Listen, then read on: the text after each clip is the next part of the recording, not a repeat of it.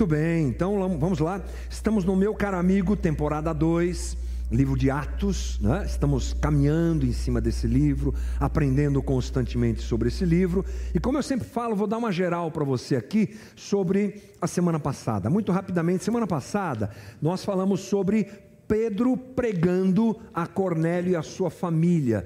É, você vai perceber que hoje eu vou falar também sobre isso, porque o texto a respeito desse assunto é longo dentro do livro de Atos, e nós conversamos ontem aqui sobre a grande história que Cornélio encontrou razão para a sua vida, se conectando a uma história que foi apresentada por Pedro.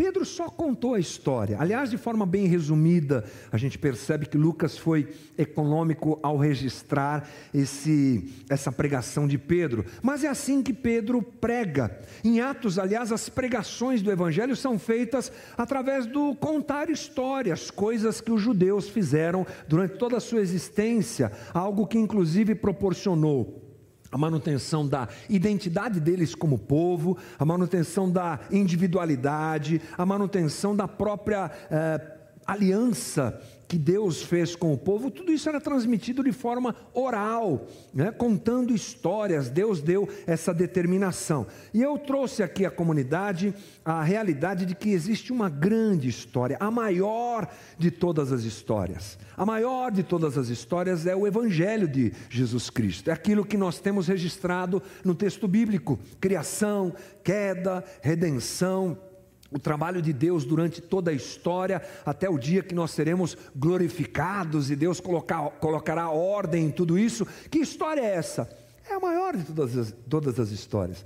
E a nossa vida, ela faz sentido a partir da conexão com essa história. Se você não teve aqui, não assistiu, está lá no YouTube, recomendo que você faça isso. E essa grande história, para finalizar, apresenta para a gente o Evangelho da paz. É assim que Pedro fala com Cornélio e com a sua família: paz com Deus, paz com os homens, paz com a criação foi muito bacana, muito legal. Pelo menos eu gostei, eu sempre sou desses, né? Eu mesmo que preguei, então eu posso dizer que eu mesmo gostei, então tá tudo certo.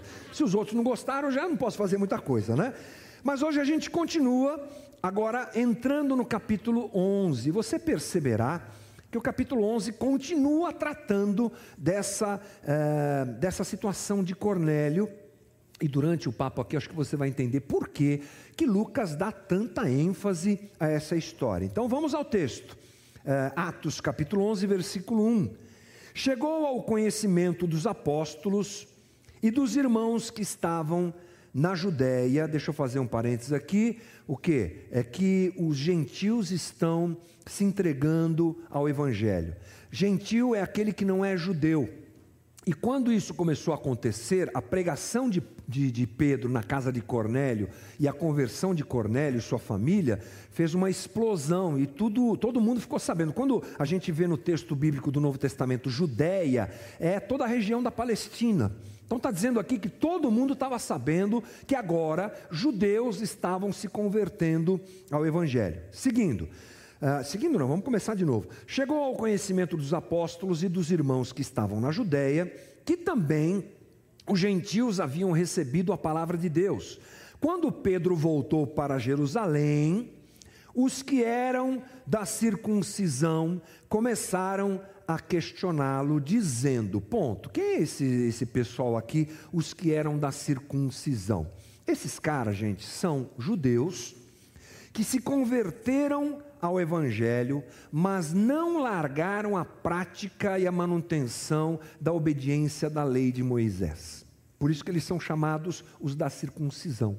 Eles são judeus ortodoxos que entenderam que Messias, que o Messias é Jesus Cristo, mas não largaram mão da prática da, da lei e eles são chamados os que eram da circuncisão, porque na cabeça desses caras, alguém que se convertia ao cristianismo ainda deveria seguir a lei, mas eu vou falar sobre isso já já. Vamos seguir. Aí eles questionam Pedro, dizendo: Você entrou na casa de homens incircuncisos e comeu com eles. Então Pedro passou a falar-lhes uma exposição por ordem, dizendo: Eu estava na cidade de Jope, orando e num êxtase, tive uma visão em que observei descer um objeto como se fosse um grande lençol baixado no céu pelas quatro pontas e vindo até perto de mim. E olhando lentamente para dentro hum, daquilo, vi quadrúpedes da terra, feras, répteis e aves do céu. Ouvi também uma voz que me dizia: Levante-se, Pedro, mate e coma. Ao que respondi: De modo nenhum, Senhor, porque em minha boca nunca entrou nada que fosse impuro ou imundo. Pela segunda vez, a voz do céu falou: Não considere impuro aquilo que Deus purificou. Isso se repetiu três vezes, e de novo tudo foi recolhido para o céu. E eis que, na mesma hora, pararam diante da casa em que estávamos três homens enviados de Cesareia para se, se encontrar comigo. Estou perdendo o texto hoje aqui. Pronto. Então o Espírito me disse que eu fosse com eles, sem hesitar. Foram comigo também estes seis irmãos. E entramos na casa daquele homem. E ele nos contou como tinha visto na casa dele um anjo em pé, que lhe disse: Envie alguém a Jope e mande chamar Simão, que também é chamado de Pedro, o qual lhe dirá palavras mediante as quais você e toda a sua casa serão salvos. Quando comecei a falar, o Espírito Santo caiu sobre eles, como também sobre nós no princípio. Então me lembrei da palavra do Senhor quando disse: quando disse: João, na verdade, batizou com água, mas vocês serão batizados com o Espírito Santo. Pois se Deus deu a eles o mesmo dom que tinha dado a nós quando cremos no Senhor Jesus, quem era eu para que pudesse resistir a Deus? Quando os demais ouviram isso, acalmaram-se e glorificaram a Deus, dizendo: Então também aos gentios Deus concedeu o arrependimento para a vida. Esse é o texto que a gente vai meditar hoje. Então nós temos aqui Pedro contando a sua própria experiência na casa de Cornélio. Nós temos antes disso Lucas contando o que aconteceu lá, contando a história em que Cornélio tem uma visão, contando a história que Pedro tem uma visão e contando a história do encontro de, de ambos e no que resultou a salvação de, Pedro, de Cornélio e de toda a sua família. Mas aí, essa história se espalha, como eu já disse, por toda a Judéia. E esse grupo da circuncisão chama Pedro lá em Jerusalém e fala para ele: a gente precisa saber o que é que está acontecendo. Sabe por quê, Pedro? Porque você até comeu com eles. Esse grupo, que era um grupo mais ortodoxo, como eu digo, é, questiona Pedro nessa relação dele com os gentios ou com os não-judeus. Você até comeu com eles, tipo assim, rolou uma indignação muito grande e eles estão perguntando para Pedro: não tinha outro jeito? Tá bom, Agora a gente já entendeu que o Evangelho, Jesus é o Messias e tal, e agora a gente vai pregar isso para todos os povos, está tudo certo, mas será que a gente precisa dessa proximidade tão grande mesmo? Será que a gente precisa se relacionar tanto com os gentios assim? E esse é um problema que a igreja vai ter que administrar essa transição da velha aliança para a nova aliança. E Pedro ele está nesse discurso aqui que nós lemos, defendendo a inclusão dos gentios, sem que eles tenham que manter os ritos religiosos do judaísmo, porque esse era também um problema.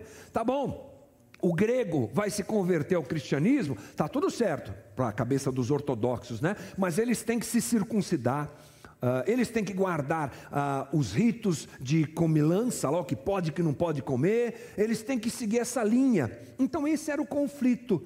Pedro já estava entendendo que não é bem assim, que um cristão, que um gentil, um não judeu pode se converter, ele se convertendo ele entra para a comunidade dos cristãos e ele não tem que uh, observar a lei, ele não tem que se circuncidar. Isso aí é velha aliança, mas esse pessoal está com dificuldade. Na verdade, é, eles consideravam isso assim, tipo monstruoso, era uma monstruosidade o fato de gentios serem acrescentados à comunidade sem obedecerem à lei. E essa é uma transição que a igreja vai passar e naquele momento histórico, e é muito difícil para eles.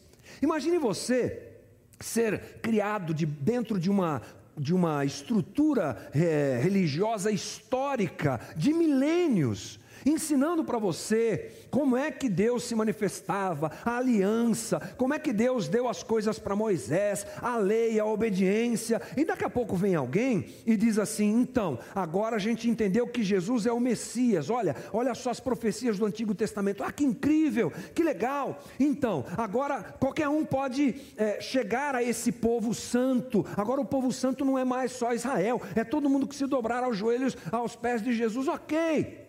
Mas ele vai ter que obedecer à lei, né? Sempre esse contraponto está presente no livro de Atos aqui. É um movimento muito interessante. Por isso a história de Cornélio ela é bastante é, evidenciada, é bastante apresentada por Lucas, porque é um grupo de romanos os romanos, Cornélio é romano, Cornélio é militar, Cornélio é centurião. Ele entrega a sua vida para Cristo através da pregação de Pedro. Ele está dentro da comunidade e o conflito é: vai obedecer a lei ou não vai? É uma história, como eu já disse, repetida três vezes. Ela é importante. Lucas quer deixar claro, quando a gente lê esse texto aqui, lembre-se disso, que um gentil convertido não precisa assumir a identidade judaica. É isso que Lucas está explicando para a gente. Aqui nós temos, portanto, uma mudança muito grande. Sai a lei e entra a graça. Esse movimento que está acontecendo. Não é uma chavinha que se vira, né, gente? É uma história que vai sendo desenvolvida, o conceito, os valores do Evangelho precisam chegar até esses corações judaicos tão endurecidos. É um movimento de transição. Agora não é mais o cumprimento da lei, Agora não é mais o sacrifício no templo, agora não é mais a circuncisão. E aí nós temos os uh, apóstolos, escritores do Novo Testamento, desenvolvendo isso mais à frente. Paulo vai dizer: a, a circuncisão que é importante não é da carne, é do coração, porque agora tudo foi ressignificado por Jesus. Ou seja, é uma grande mudança. E eu quero chamar a tua atenção para esse texto a partir dessa perspectiva. O que está acontecendo lá? A igreja está nascendo e uma mudança está acontecendo. Nós não podemos deixar de trazer essa realidade para nós. A igreja vive mudanças. Não, não nesse nível que eles viveram. Isso nunca mais vai acontecer. Aquilo que está estabelecido como realidade e como fundamento dos apóstolos para nós, já foi, irmão. Não tem nova revelação. Eis que te digo, Deus falou comigo, isso já não vale mais, isso já não existe mais, no sentido de é, prioridades que são apresentadas, fundamentos que são apresentados, isso já está definido. Olha, por exemplo, o que diz Hebreus 1, 1 e 2. Havendo Deus antigamente falado muitas vezes e de muitas maneiras aos pais pelos profetas, nesses últimos dias, a nós nos falou pelo Filho, a quem constituiu herdeiro de todas as coisas, por quem fez também o universo. O que é que o autor de Hebreus está dizendo? Antigamente se falava por profetas, mas agora quem trouxe a realidade de Deus para o homem é Jesus Cristo. O que Jesus tinha que dizer, ele já, diz, já disse. Já dizeu não dá, né? Já disse. O que ele tinha que dizer, ele já disse. Já está fundamentado, irmão. Não há uma mudança nesse sentido, tome cuidado com novas revelações, tome cuidado com um novo movimento, tome cuidado com um novo sopro, tome muito cuidado com isso, porque para nós cristãos, evangélicos em Cristo Jesus, o que vale já está escrito, já foi feito, já, já nos foi dado. A gente já tem tanto trabalho para entender o que a gente já tem, e aí tem gente que vem apresentar coisa nova. Coloca o pé em cima da terra santa das Escrituras sagradas e segue a tua vida, irmão, que é isso aí que a gente tem que fazer. Mas a igreja muda. E a igreja precisa saber o seu lugar dentro da sociedade e dentro das mudanças que a sociedade vive.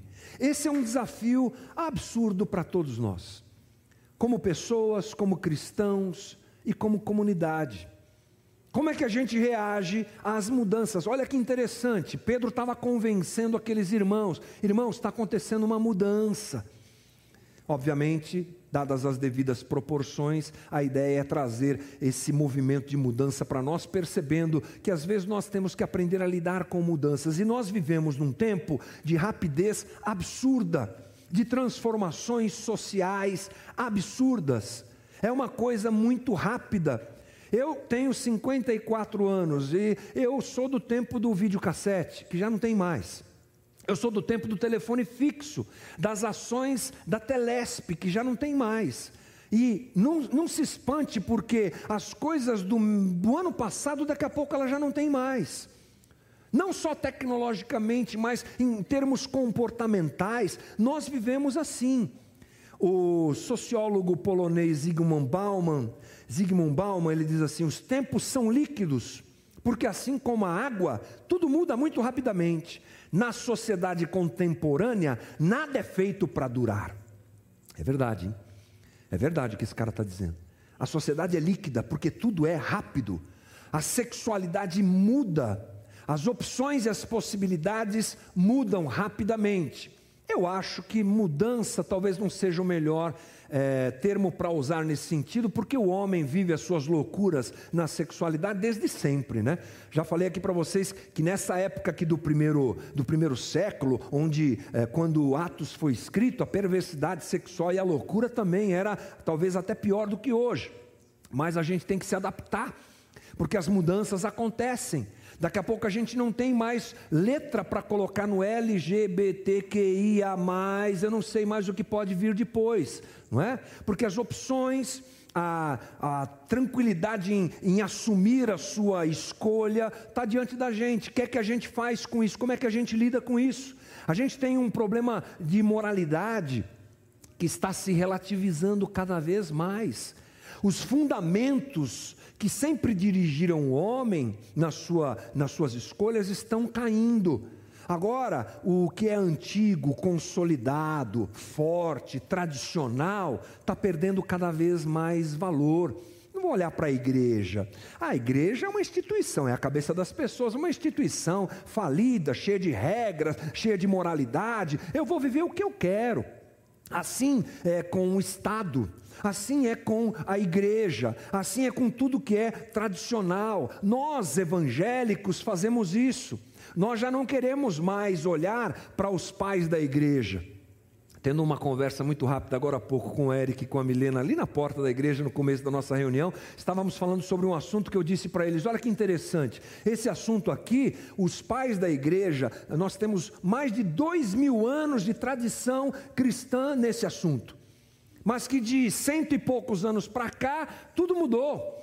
Porque eu não quero mais, essa é a humanidade desse momento que a gente vive. Nós temos o consumismo, que é uma coisa absoluta na nossa realidade. Nós temos. É, uma exposição que todo mundo quer viver e pode viver agora com o seu celular. A gente foge do, do anonimato, Bauman também fala isso, que nós fugimos do anonimato, agora todo mundo quer aparecer. É uma coisa de grande mudança. Grande mudança. E a igreja, e nós, indivíduos, precisamos achar um jeito de lidar com isso. Como é que eu vivo num mundo de tantas mudanças? Lembrando, primeiro, que nós precisamos disso, porque nós não fomos chamados para sair do mundo. Você se lembra disso? Quando você se converteu, eu sempre digo isso aqui: você não ganhou asa para ir embora daqui, né? Não parou uma carruagem de fogo na tua porta, vem servo agora, vem vaso, vamos subir daqui, vamos embora, vamos para outro lugar. Não, você ficou aqui, não foi? Não, quem aqui se converteu numa igreja mesmo assim, aquele esquema de pastor pregando, aí você levantou a mão e veio na frente, entregou a vida para Jesus? Levanta a mão, deixa eu ver. Bastante gente. Isso foi no domingo? Foi? Sábado, domingo, tá bom, domingo. Claudinha foi domingo. É. Na segunda o que aconteceu? Você foi trabalhar, né? Foi trabalhar a mesma coisa, né, irmão? Ai, Jesus, me livra. Não teve, você ficou aqui. Então eu preciso saber lidar com a vida aqui, porque esse é o meu lugar. Esse é o lugar da igreja. A igreja fica querendo ir embora, leva a gente embora. O Bruno foi muito feliz na sua colocação. Maranata, vem. Mas enquanto eu estou aqui, eu conto com a graça de Jesus e vamos caminhando. É assim. O que é que eu faço? Como é que eu vivo? Bom, primeira coisa interessante é pensar que essa adequação ela é, ela é coletiva. Vamos falar um pouco da coletividade. A John Stott, teólogo ao concurso, que a gente gosta muito, John Stott escreveu que a igreja tem um chamado para santidade, ela sai ela se, ela se santifica, uh, fugindo dos padrões do sistema, mas ela também tem um chamado à mundanidade. Eu, eu gosto desse termo que ele usa, porque a gente sai, mas a gente vai a gente se comunica, a gente fala com essa sociedade, a gente interage com essa sociedade. Essa ideia de nós nos escondermos, de nós fugirmos, de nós criarmos um dialeto só nosso, uma música só nossa, ela é prejudicial à missão. Porque o papel da igreja é falar com as pessoas. O papel da igreja é se comunicar com as pessoas. Por isso, essa comunicação com as pessoas é fundamental para nós e ela é motivo de preocupação diante de tantas mudanças. Como é que a gente fala o Evangelho? Como é que a gente apresenta o Evangelho como comunidade? Hoje nós temos homens, mulheres, jovens e crianças, uma diversidade de corações aflitos gente procurando resposta. Aliás, uma das coisas mais importantes é a gente conseguir uh, responder as perguntas que estão sendo feitas, não aquelas que não estão sendo feitas. A sociedade pergunta coisas, a sociedade grita por soluções, e a gente está falando outra coisa.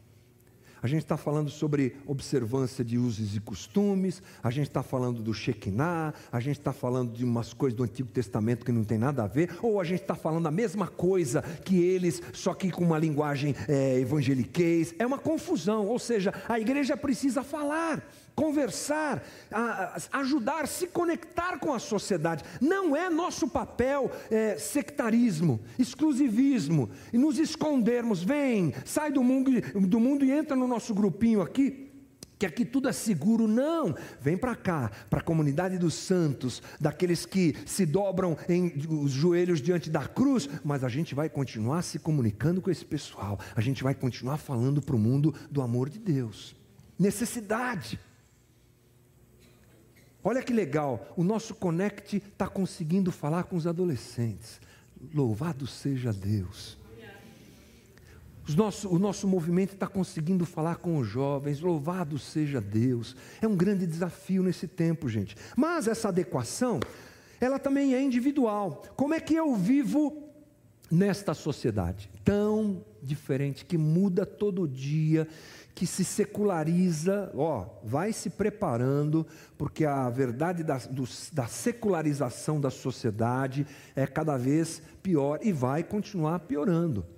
Tem um rapper que eu não lembro o nome dele, faz tempo que eu, que eu escutei a música dele, é nem rapper, de rap eu gosto, né? vocês sabem disso, mas esse me chamou a atenção, porque ele tem uma música que diz assim: A graça da garça a graça da garça. Difícil arte de viver em meio à lama sem se sujar. Né? A arte da, de viver nesse mundo, conviver com, esse, com as pessoas e com a estrutura, é, sem realmente nos conectarmos com isso, mas nos separarmos no sentido de coração, de vida e de desconexão do sistema. Esse é um grande desafio para nós. Né? E isso nos é cobrado, porque a gente está se relacionando com gente todo o tempo. A nossa realidade muitas vezes é de, às vezes, não termos essa conexão e não termos essas respostas, porque como indivíduos temos dificuldade, onde eu vou, o que, que é certo, o que, que é errado, como é que eu caminho, como é que eu. Por isso que aqui na Casa da Rocha a gente frequentemente está falando, para não dizer sempre, sobre conceitos sobre valores, sobre coisas que precisam entrar no teu coração.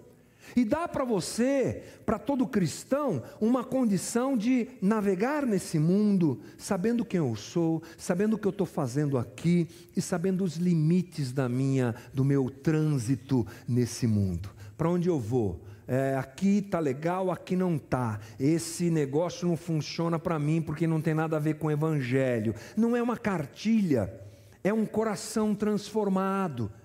Porque se for cartilha, o perigo tudo muda toda hora. Tudo muda toda hora. Alguns anos atrás, algumas décadas atrás, a pornografia era acessada através de banca de jornal, que tinha lá as revistas que eram cobertas assim com uma tarja. Hoje, teu filho, se você bobear, teu filho de 10 anos acessa sites pornográficos no celular na hora, inclusive com transmissões de prática sexual ao vivo, na hora tudo muda muito rápido. Como é que a gente se comporta em tudo isso? O relativismo é um perigo para nós. Então, minha oração é que nessa manhã, através de algumas coisas que eu enxerguei nesse texto, a gente aprenda a lidar com algumas coisas. Eu não vou te dar todas as respostas, porque não dá para fazer isso numa, numa reunião só, e nem tenho a pretensão de fazer isso. Mas eu quero despertar algumas coisas aqui que são fundamentais para nós, como comunidade, conseguirmos nos conectar com a sociedade e para nós, como indivíduos, conseguirmos lidar com tamanha pressão, com tamanha mudança. Pedro nos ensina coisas sobre valores absolutos que devem ser abraçados por nós, pela nossa alma, pelo nosso coração, neste mundo em que vivemos. Então, vou te dar algumas Pedro se relaciona com Cornélio, compreendendo que ele e a sua família precisavam do Evangelho de Jesus Cristo para a salvação. Vamos lembrar? Cornélio é um homem romano. É, centurião do exército romano, é um homem temente a Deus. Os tementes a Deus eram pessoas classificadas assim porque tinham uma proximidade com o judaísmo, mas não eram prosélitos. O que é um prosélito? É um gentil convertido ao judaísmo. Então tinha essa categoria: judeu, judeu raiz, tá? Quem é um judeu Nutella? Não, isso aqui é judeu raiz, tal. É aquele que é raiz mesmo, nascido, é, sangue dele é judaico, tudo certo. O outro é o, é o prosélito, é um gentil, é um grego, é um romano, é um brasileiro convertido ao judaísmo, é prosélito, é outra categoria. E aí, debaixo dessa ainda, tinha o temente a Deus, que é um romano, um brasileiro, um sei lá o quê, que flerta com o judaísmo, que gosta, que percebe que tem alguma coisa boa lá. Esse era Cornélio. Cornélio, ele precisava, apesar de ser um homem temente a Deus, um homem que era piedoso, um homem que fazia boas obras, um homem que era eh, apresentado pelo texto como temente a Deus, ele precisava se render aos pés de Jesus Cristo. Ponto final. O anjo já disse isso aqui nas outras conversas. O anjo ele não foi confirmar uma salvação já realizada na vida de Cornélio. Vou lembrar para você, olha só, Atos 11, 13, nós lemos. É Pedro falando. E ele nos contou como tinha visto na casa dele, está falando sobre Cornélio, né? Um anjo em pé que lhe disse: envie alguém a Jope e mande chamar Simão, que também é chamado de Pedro. Escuta isso, irmão. O qual lhe dirá palavras mediante as quais você e toda a sua casa serão salvos. Cornélio era bacana. Cornélio era legal. Cornélio era piedoso e temente a Deus, mas foi um anjo lá falar para ele: vai procurar Pedro, porque ele vai te falar do Evangelho de Jesus Cristo, a quem você deve dobrar os seus joelhos para ser salvo. A realidade, a realidade da figura de Cristo como Salvador do homem, não pode fugir de nós. Cornélio era um cara que tinha uma espiritualidade um pouco confusa. Vocês se lembram disso? Quando, quando Pedro e Cornélio se encontram, Cornélio se ajoelha diante de Pedro, e Pedro fala: Para de bobagem, eu também sou homem. Era um homem temente a Deus, mas era um homem que precisava da salvação de Cristo Jesus presente na sua vida. O homem sem Cristo, irmão, ele está perdido. E eu não falo isso para você, para você sair daqui, oh, bacana, hein? Então eu estou salvo, que legal. Não é essa a ideia, é óbvio, porque tudo é por graça, tudo é por misericórdia. A mesma graça e misericórdia que salvou Pedro, explicitamente apresentado pelo texto como pecador, cabeça de bagre, que fazia um monte de coisa errada, é a mesma graça que agora vai alcançar Cornélio. Porque Cornélio precisa de Jesus, irmão. Tinha uma banda que eu gostava, que a gente tocava junto com eles na década de 90, Banda Rara, do Maurílio Santos. Ele cantava uma música que dizia assim: O mundo só precisa de Deus. Você está entendendo isso, irmão? Eu quero que você saia daqui nessa manhã entendendo: bondade não salva ninguém, boas obras não salvam ninguém, simpatia não salva ninguém. A gente é salvo do pecado, a gente é salvo de, da nossa velha natureza através da obra de Jesus Cristo naquela cruz e ponto final. Ele é o Salvador da humanidade. Olha só o que Paulo fala sobre isso. Porque pela graça sois salvos por meio da fé, e isso não vem de vocês, é dom de Deus, não vem das obras, para que ninguém se glorie. Também diz lá em Romanos: porque todos pecaram, todos pecaram e destituídos estão da glória de Deus, sendo justificados gratuitamente por Sua graça, pela redenção que há nas obras que fazem. É isso, irmão, que está escrito aí? Na cesta básica que distribui, é isso que está escrito?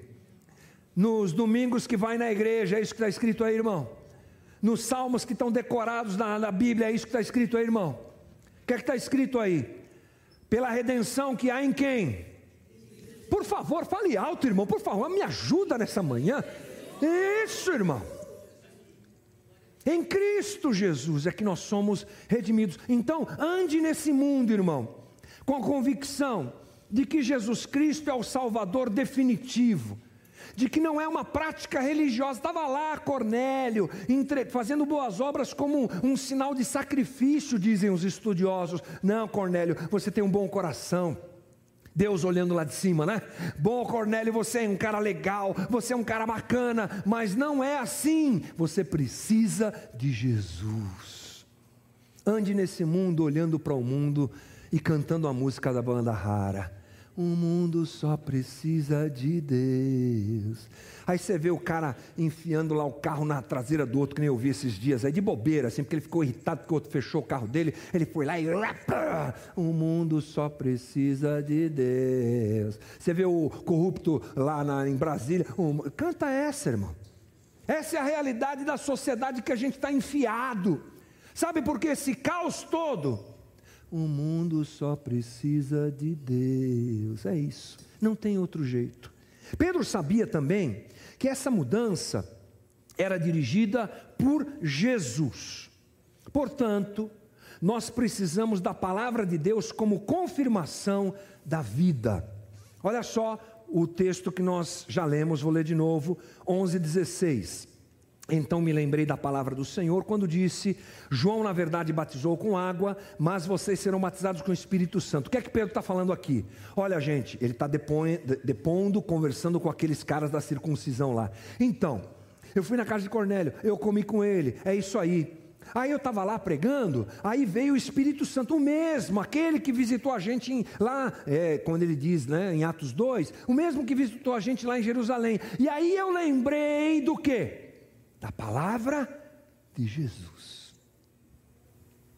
Pedro explica e apresenta a palavra de Jesus. Irmão, o que nos dá direção são as palavras de Jesus. Palavras de Jesus. Cuidado com explicações bíblicas que não provêm das palavras de Jesus.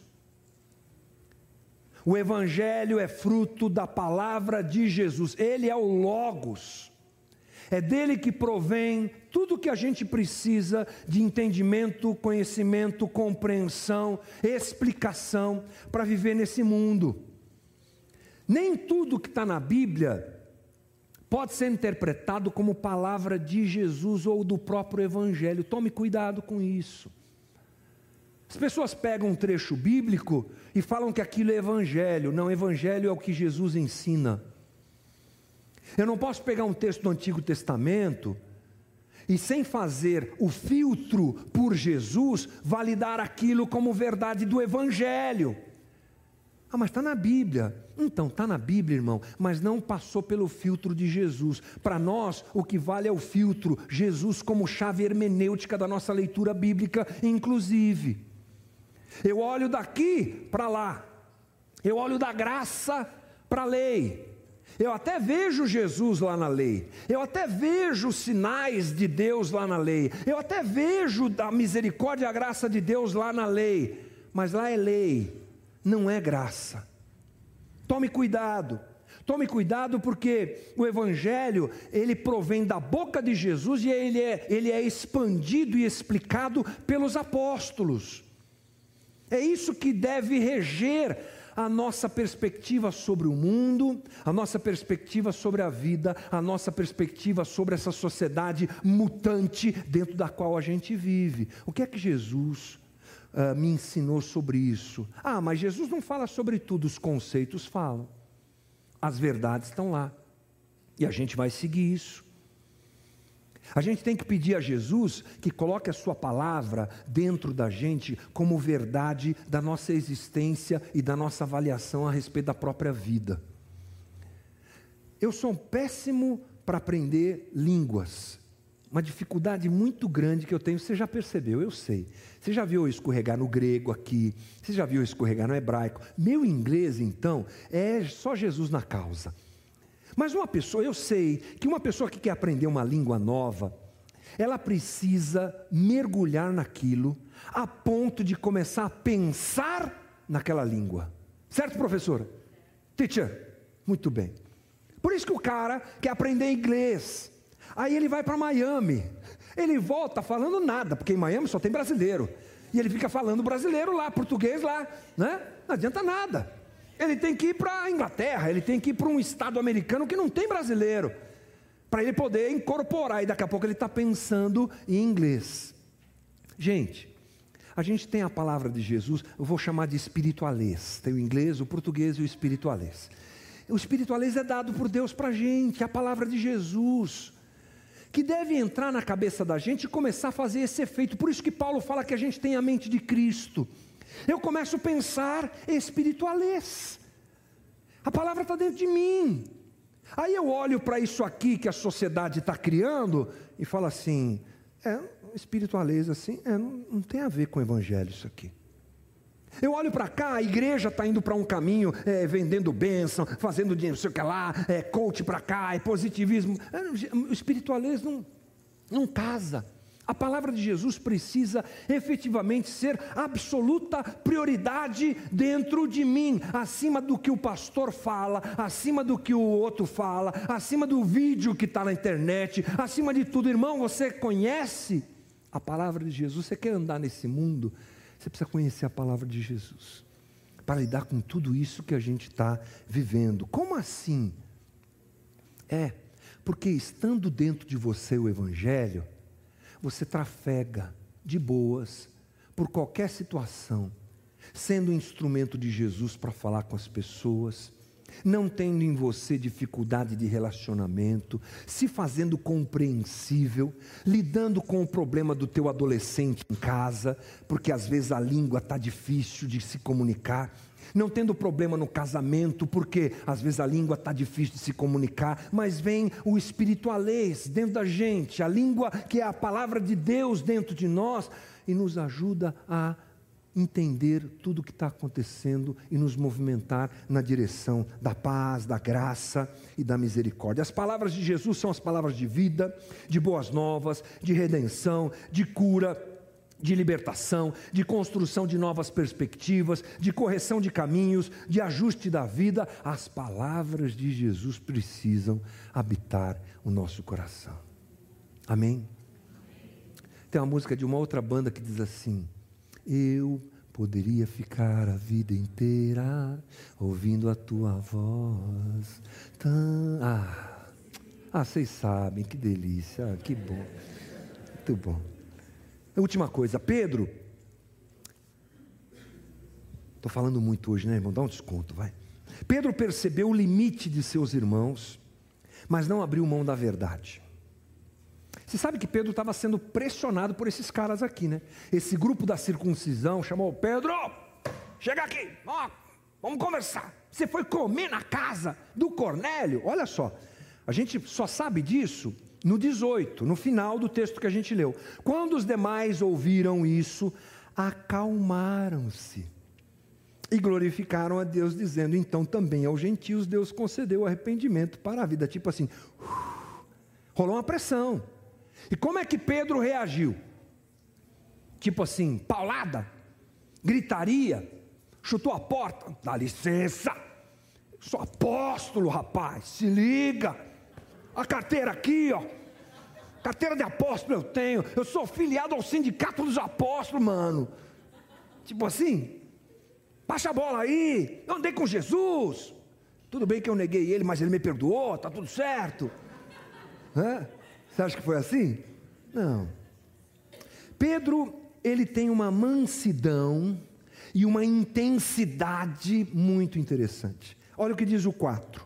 Então Pedro passou a fazer-lhes uma exposição por ordem, dizendo: esse versículo parece que não está explicando nada, né? Mas ele está dizendo que ele fez uma exposição explicativa, uma argumentação saudável, sem gritaria. Ele, de alguma forma, Pedro olha para aquele grupo e entende a limitação deles, cara. Isso é bem legal. Porque eu e você precisamos entender o limite das pessoas com quem nós convivemos e não, assim mesmo, não perdermos a essência. Nessa transição de vida, nesse tempo que a gente tem, talvez aqueles judeus ortodoxos tenham continuado a viver uma mescla de judaísmo e cristianismo. Talvez tem acontecido isso porque eu já falei para você que é muito difícil esse descolamento. Mas Pedro vai para responder a eles de uma forma muito interessante, muito calma. Eu quero abrir os teus olhos hoje, indo para o final, que nós temos que perceber a maneira como o Evangelho é vivido pelo outro, a maneira como a vida é interpretada pelo outro e ajustar também a nossa relação sem perder os nossos valores. Eu vou ler para você um texto de Coríntios, Coríntios. Paulo escrevendo à igreja em Corinto, ele diz assim: 1 Coríntios 8, 4. 4, depois 7 a 13. Quanto a comer alimentos sacrificados a ídolos, sabemos que o ídolo por si, por si mesmo não é nada. Nada é no mundo e que não há senão um só Deus. Então, olha só. Quanto a comer alimentos sacrificados a ídolos, sabemos que o ídolo por si mesmo nada é no mundo e não há nada senão um só Deus. Não há senão um só Deus. Sete. Entretanto, nem todos têm esse conhecimento. Alguns acostumados até agora com o ídolo ainda comem desses alimentos, como se fossem sacrificados a ídolos, e a consciência desses, por ser fraca, vem a contaminar-se. Não é a comida que, se, que nos torna agradáveis a Deus, por nada perderemos se não comermos, e nada ganharemos se comermos. Mas tenham cuidado, para que essa liberdade de vocês não venha de modo, de algum modo, a ser tropeço para os fracos. Porque se alguém enxerga você, que tem conhecimento, sentado à mesa do templo de um ídolo, é, será que a consciência do que é fraco não vai ser induzida a participar de comidas sacrificadas a ídolos? E assim, por causa do conhecimento que você tem, perde-se o irmão fraco pelo qual Cristo morreu. E deste modo, pecando contra os irmãos, ferindo a consciência fraca que eles têm, é contra Cristo que vocês estão pecando. E por isso, se a comida serve de escândalo ao meu irmão, nunca mais comerei carne, para que não venha a escandalizá-lo. Rápido, gente, o que é está acontecendo aqui? Provavelmente a carta de Paulo aos Coríntios ela foi resposta a uma carta que ele recebeu. E na carta que ele recebeu, provavelmente, os cristãos em Corinto estão dizendo assim: Pedro, o que, que a gente faz com a carne sacrificada a ídolos? A região de Corinto era muito pagã, muitos templos, templo de Diana, Diana dos Efésios, onde os homens iam praticar atos sexuais com as sacerdotisas, oferecendo um culto a Diana. Era nesse naipe. E os sacrifícios eram feitos. A carne do sacrifício no templo pagão era vendida no mercado. Então rolou uma dúvida. Agora a gente é cristão. Agora a gente não serve a esses ídolos. A gente serve a Cristo. A gente pode comer essa carne ou não pode? Pedro, oh, Paulo responde assim, irmão, você precisa entender a primeira coisa, que ídolo não é nada. Ídolo não é ninguém. Ídolo nem existe, porque só existe um Deus. Então, é o seguinte: você tem ah, fortaleza, força, é, maturidade é a melhor palavra, na tua espiritualidade, aí, vocês aí de Corinto, então você pode comer essa carne, porque ela não tem nada, não tem nada demais. Não tem problema nenhum você comer essa carne. Mas, se você estiver convivendo com alguém fraco, que ainda não entendeu isso, não coma, porque você vai prejudicar o teu irmão e vai atrapalhar o teu irmão. Interessante, né? Pedro, ele se dirige àqueles homens entendendo a fraqueza deles. E ele não os recrimina, ele não chuta a porta, ele não diz que eles vão para o inferno, ele explica, ama e acolhe a debilidade deles, coisa que nós precisamos fazer entre nós como irmãos e em todas as nossas relações. Vou te dar um exemplo prático: bebida alcoólica. Crente tem problema com bebida alcoólica, é interessante. Irmão, não há nenhum texto bíblico, nenhum, que diga que o consumo de bebida alcoólica não é alguma coisa permitida por Deus. Vou usar esse permitido aqui dessa maneira. O que nós temos é Paulo escrevendo aos Gálatas, dizendo assim: uh, não se embriaguem com vinho, mas encham-se do espírito. Paulo deixa muito claro que a questão é a embriaguez que gera contenda, ele fala. Não vos embriagueis com vinho onde há contenda, mas enchei-vos do espírito. Porque a realidade de vinho e de bebida alcoólica naquela época era tão grande quanto outra, quanto hoje. Não me venha com essa história de que, ah, mas o vinho que Jesus bebeu, esse vinho não tinha álcool. Isso é bobagem, gente. Historicamente a gente tem comprovação disso, biblicamente a gente tem essa comprovação. Então, a questão é a liberdade que eu tenho para lidar com isso. Tem gente que não pode chegar perto de bebida alcoólica, que tem um problema com isso, tá? Que tem histórico familiar a respeito disso, que tem dependência ou já foi dependente, não pode. É uma questão óbvia. Tomou a primeira, vai o engradado inteiro. Então, não, irmão, não. Tem gente que lida bem com isso, que não tem problema, que toma sua cerveja e não tem problema com isso. Irmão, essa é uma situação sua com Deus e da sua consciência e da tua maturidade. Como é que eu lido com isso? Eu tenho essa liberdade, tá bom, então eu vou na casa do irmão, chego lá para um jantar, e ele não gosta. Aí o que, que eu faço? Eu levo a minha, levo o meu engradado, levo o meu vinho. Pra... Não, irmão. Para de bobagem. Respeita o outro. Respeita o limite do outro. E assim, em várias situações. Por isso que o evangelho não é uma questão de pode, não pode. Por isso que na saída você não vai receber uma cartilha, a casa da rocha recomenda. Ah, não tem. É coração, é a maneira como eu lido, é a minha espiritualidade. Ah, não tenho problema, eu tomo meu vinho, está tudo certo, então está bem, irmão. Ah, eu tomo minha cerveja, está tudo certo, está tudo bem, irmão, não tem problema. Semana que vem não vai ter geladeira da Brama aí na porta, não vai ter, fica tranquilo, não vai ter, não vai mudar nada. Eu só estou abrindo o jogo aqui para você entender que a gente tem que compreender o limite do outro. Eu tenho um caso de alcoolismo na família, seríssimo. Você acha que na festa da casa da gente vai ter alguma coisa alcoólica? Não vai, irmão. E se você for na minha casa, você não vai encontrar isso. Por uma questão óbvia. Principalmente a situação dos meus pais, a casa dos meus pais. Não vai ter. É o respeito que a gente tem nesse aspecto. Né? Mas se o outro tem liberdade, então vamos mudar de assunto, vamos complementar a conversa. A conversa é: eu preciso olhar para o outro com esse olhar compreensível. Olha para mim, irmão. Eu sei que eles são lindas, lindas, lindas, essas meninas são muito mais bonitas do que eu, mas olhe para mim. Estou finalizando, estou correndo aqui para finalizar. Tenha liberdade, mas tenha cuidado com os excessos. Lembre-se da dificuldade do seu irmão. Tenha um equilíbrio com a fé do outro.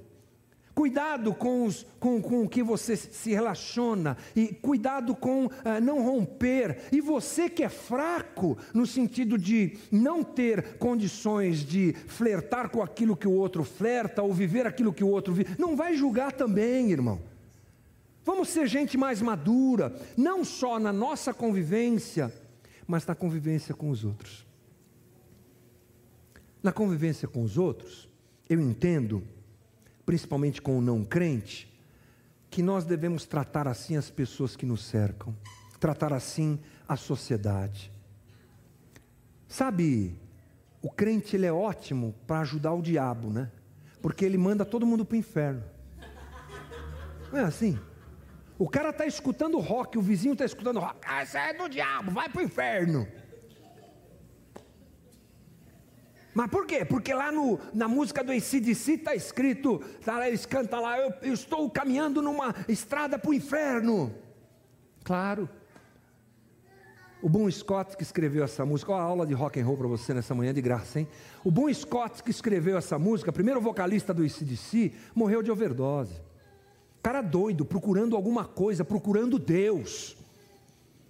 Será que a gente consegue ter maturidade para perceber que as pessoas que estão tão desajustadas na nossa sociedade, sabe o que elas estão dizendo?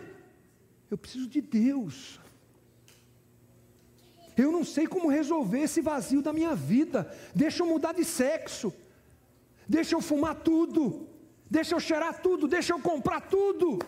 É um grito de socorro, irmão é um grito de: por favor, falem para mim alguma solução para a minha vida.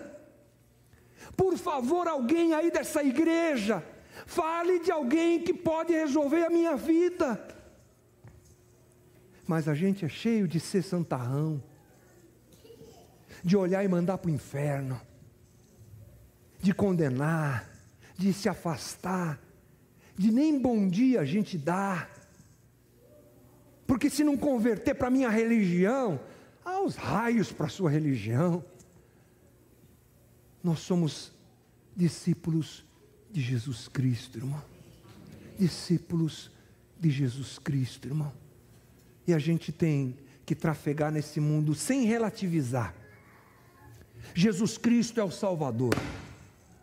A palavra de Jesus é a palavra que a gente vai seguir e o amor de Deus invada o nosso coração e a gente abrace quem a gente tem que abraçar.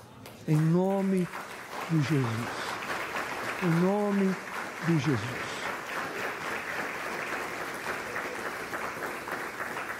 Assim, assim a gente vai convivendo como irmãos. Assim, assim a gente vai convivendo com o mundo, no mundo. E vamos embora. Que Deus nos dê graça. Fica de pé, irmão. Vamos orar. Ore por conversão, irmão. Ore por palavra de Jesus se tornar sua palavra. Ore, ore, peça a Jesus que tome conta do seu coração nessa manhã. Você vai sair daqui e eu creio em nome de Jesus, pensando nessa conversa, ajustando a tua caminhada. Os dias são maus, a sociedade está perdida. O que a gente precisa é do Cristo Salvador, da palavra de Deus como nosso guia e do amor e da compassividade para todos que estão ao nosso redor. Jesus querido, Senhor da nossa vida, nesta manhã nós nos colocamos diante do Senhor. Nesta manhã nós apresentamos nosso coração, pedindo: vem e nos ajuda. Esse mundo está cada dia mais louco, Jesus. As mudanças acontecem de forma tão rápida, as questões são tão difíceis para decidir, a vida é tão complicada, mas Jesus, nós precisamos de Ti. Como a gente cantou, vem Jesus, vem, Maranata, vem Jesus, mas enquanto não, fica com a gente, fala com a gente, transforma o nosso coração, quebranta-nos, Jesus, quebranta-nos Há um mundo perdido precisando de ti. E a gente cheio de resistência e cheio de dificuldade. Coloca os nossos pés sobre os fundamentos do Evangelho, sobre as verdades do Evangelho, sobre as máximas do Evangelho, sobre a realidade de que Tu és o Salvador da nossa vida. Nós não podemos nos salvar, Jesus. Nós não podemos, Jesus. Não há nada em nós que nos salve, Jesus. E nós nos rendemos aos teus pés nessa manhã e confessamos que tu és o Cristo, Filho do Deus vivo, que tu és o Senhor da nossa vida, Jesus. Tu és o nosso Salvador. A gente não tem nada de bom em nós, Jesus. Enche o nosso coração da tua palavra, para a gente não pecar contra ti. Enche o nosso coração do Evangelho de Jesus Cristo para a gente ler a Bíblia do jeito, do jeito certo, para a gente conversar com as pessoas do jeito certo, para a gente se relacionar com o mundo do jeito certo. E dá-nos, Jesus, dá-nos sabedoria, dá-nos sabedoria para olhar para o mais fraco e acolhê-lo, dá-nos sabedoria para olhar para aquele que ainda não entende as coisas, ainda não compreendeu o Evangelho. Dá-nos graça para olharmos para os irmãos com quem convivemos, percebendo a sua limitação, percebendo a sua dificuldade, percebendo a sua dor, percebendo o seu limite, Jesus. Como o Senhor fez com a gente, como o Senhor fez com Pedro. O Senhor caminhou com ele, sendo ele tão difícil, o Senhor o amou, o Senhor o acolheu, o Senhor o recebeu. Assim Pedro ensina os seus irmãos lá, faz isso com eles. Assim seja com a gente.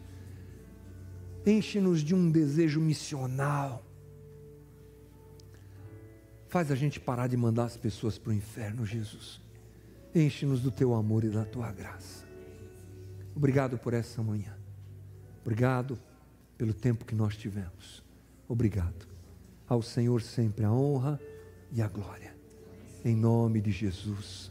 Amém. Deus te abençoe, irmão. Ótima semana.